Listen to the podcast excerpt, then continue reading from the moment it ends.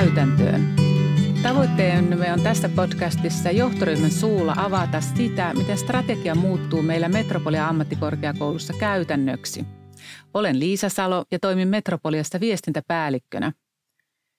Viime jaksossa keskustelimme henkilöstöjohtaja Mikko Jäkälän kanssa siitä, kuinka organisaation halu kuulla ja luoda paikkoja yhteiselle dialogille on keskeistä – ja se on tärkeää, että meillä niin syntyisi mahdollisimman yhteinen ymmärrys siitä, että se kuuntelu aidosti ohjaa arjen toimintaa ja organisaationa pelaamme samaan maaliin. Yhteisen ajattelun, jonka tämä dialogi mahdollistaa, niin siihen linkittyy mielestäni vahvasti myös ajatus kokonaisuuden paremmasta ymmärtämisestä.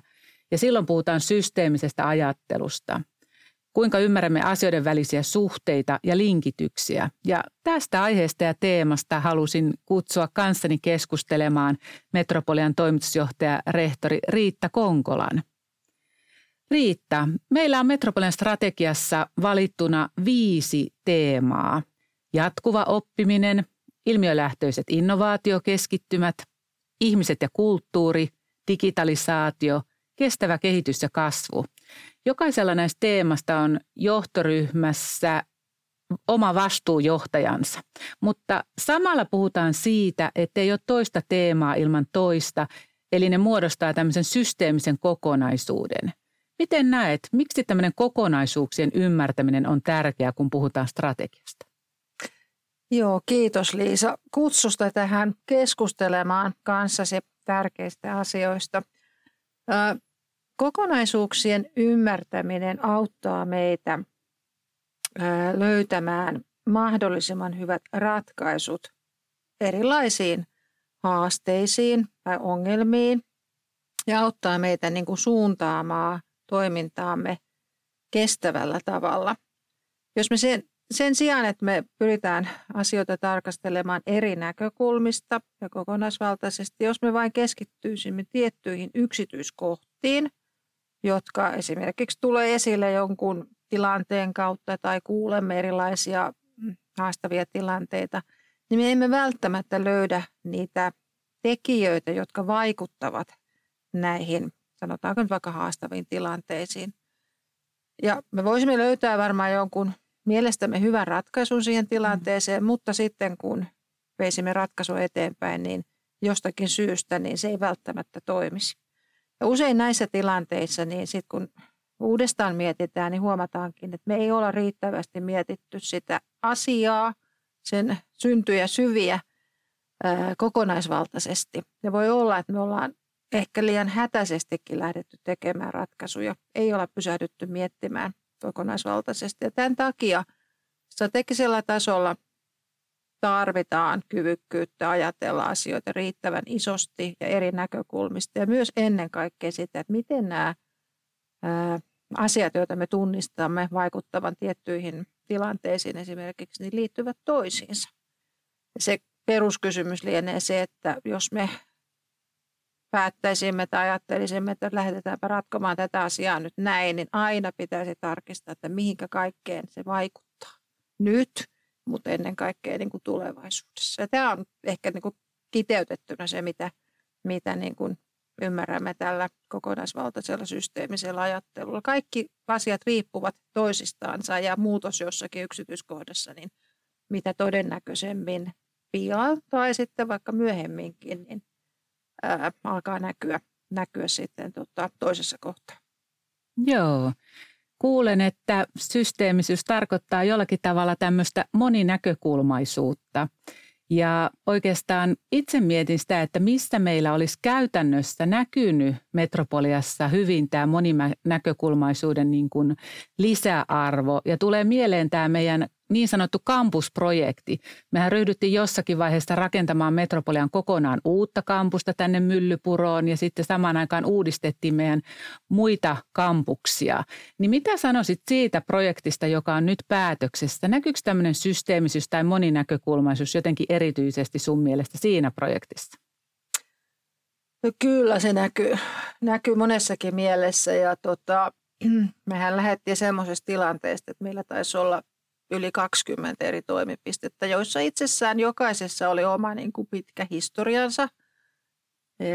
toimintakulttuurinsa ja kun meidän vahvana tahtotilana Metropolian alusta asti on ollut siis luoda uusi korkeakoulu, kunnioittajan toki pitkiäkin perinteitä, niin joka tapauksessa niin ymmärrettiin se tilanne siitäkin lähtökohdasta, että meidän täytyy täytyy fyysisten rakennusten ja puitteiden niin kuin lisäksi kiinnittää erityisen paljon siihen meidän toimintaamme, mitä me teemme kampuksilla, mm. keitä kaikkia siellä on ja niin edelleen, niin huomiota. Ja tämä käytännössä näkyy niin, että me lähdettiin skenaariotyöt kautta viemään asia eteenpäin. Pyydettiin henkilöstöä, opiskelijoita, suunnittelijoiden avuksi perustettiin kampusryhmät ää, työskentelemään suunnittelijoiden kanssa. Ja ennen kaikkea tämmöinen niin kuin todella moniääninen ryhmä jokaisella kampuksella, niin kun he kävivät näitä perustavanlaatuisia keskusteluja siitä, että minkälainen on esimerkiksi unelmiemme kampus. Muistan tämmöisenkin vaiheen, että lähdettiin sitä kautta miettimään, mitä kaikkea se voisi sisältää. Joukkoistettiin opiskelijoita muun muassa tuottamaan mukavia ratkaisuja kampuksille, unelmoimaan, mitä me voisimme tehdä. Samoin henkilökuntaan, niin se itse asiassa tuotti koko aika tämä keskustelu ja yhdessä pohtiminen. Teimme myös kokeiluja, kun mietimme jotain uusia toimintatapoja silloisella kampuksella tai toimipisteissämme, niin koko aika sitä yhteistä ymmärrystä, että miten me itse haluamme toimia niillä uusilla kampuksilla. Ja oleellista oli, että näiden neljän ryhmän välillä toimi hyvä yhteys. Meillä oli, oli sitten kampusjohtajia, toimintakulttuurin kehittäjiä siinä mukana auttamassa nimenomaan siinä, että nämä kampusryhmät eivät lähteneet elämään omaa elämäänsä, vaan, vaan tieto kulki kampusten suunnittelun välillä ja tätä kautta varmistettiin sitten tietyt asiat esimerkiksi on niin kuin samalla lailla ratkaistu neljällä kampuksella.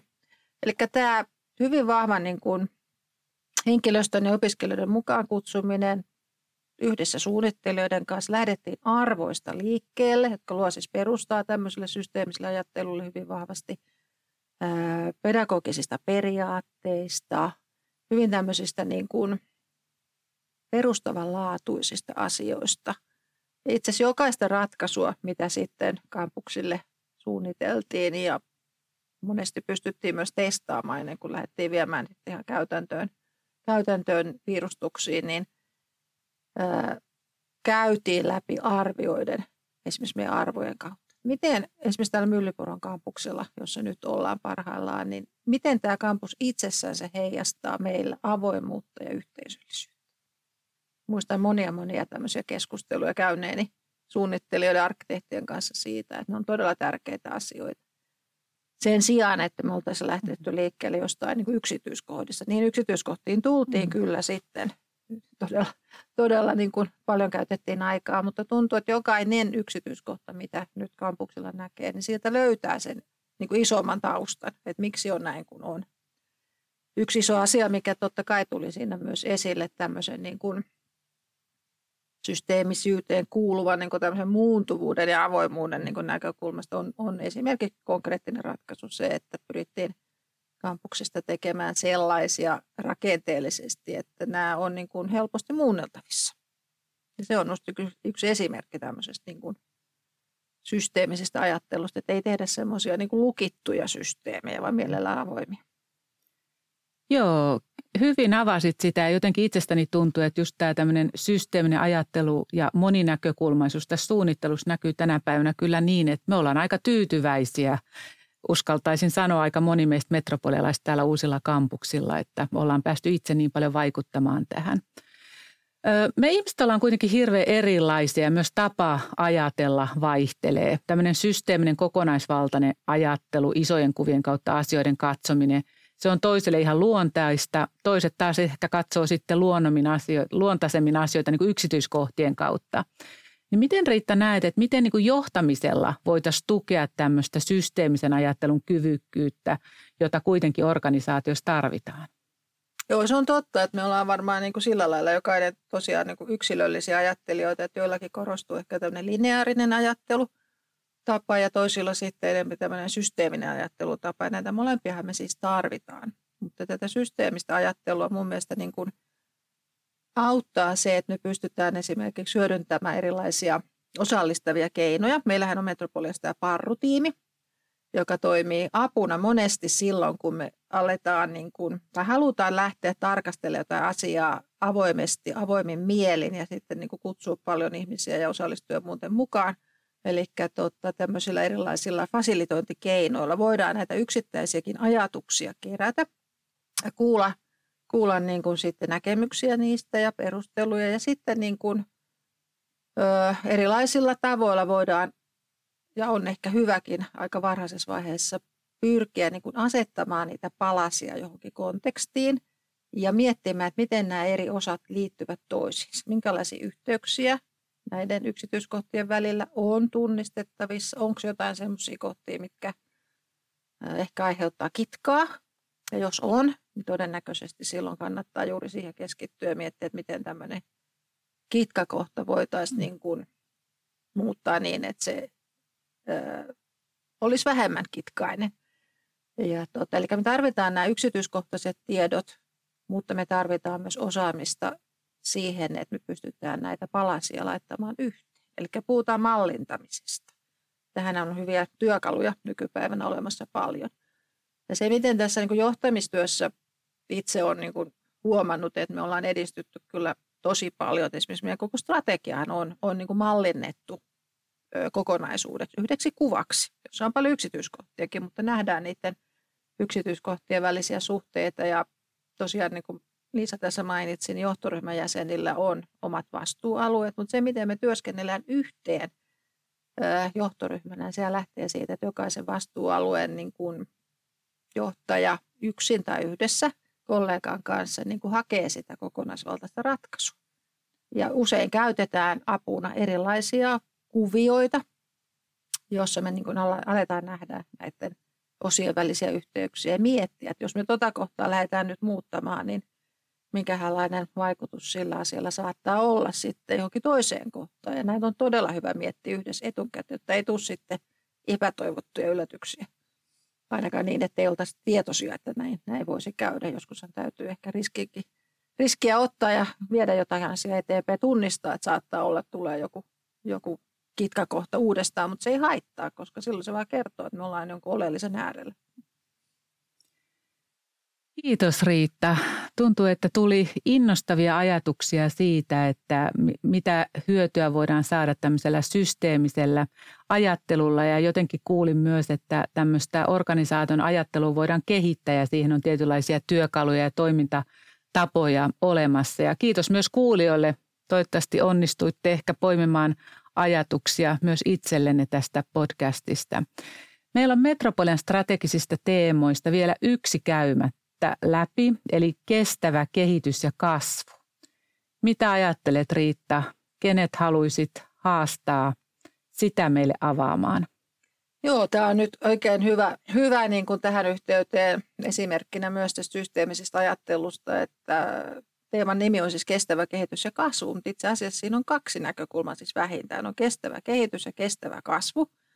Ja tota, kun kestävää kehitystä mietitään, niin siellähän tämä talousnäkökulma on erittäin tärkeässä roolissa, että pystytään tuottamaan semmoisia taloudellisesti kestäviä ja ekologisesti ja sosiaalisestikin kestäviä ratkaisuja. Eli nämä valintaamme yhdistää nämä teemat yhteen on, on ollut mun mielestä oivallinen oivallinen ratkaisu, mutta tota, koska kuitenkin on aika iso teema, niin meillä on johtoryhmässä kaksi vastuuhenkilöä, eli tästä kestävän kehityksen näkökulmasta mä kutsun seuraavaan keskusteluun kehitysjohtaja Eeva Viitasen ja sitten hänen kanssaan kestävästä kasvusta erityisesti niin kuin vastuuta kantavan johtajan, meidän varatoimitusjohtaja Simo Mustila.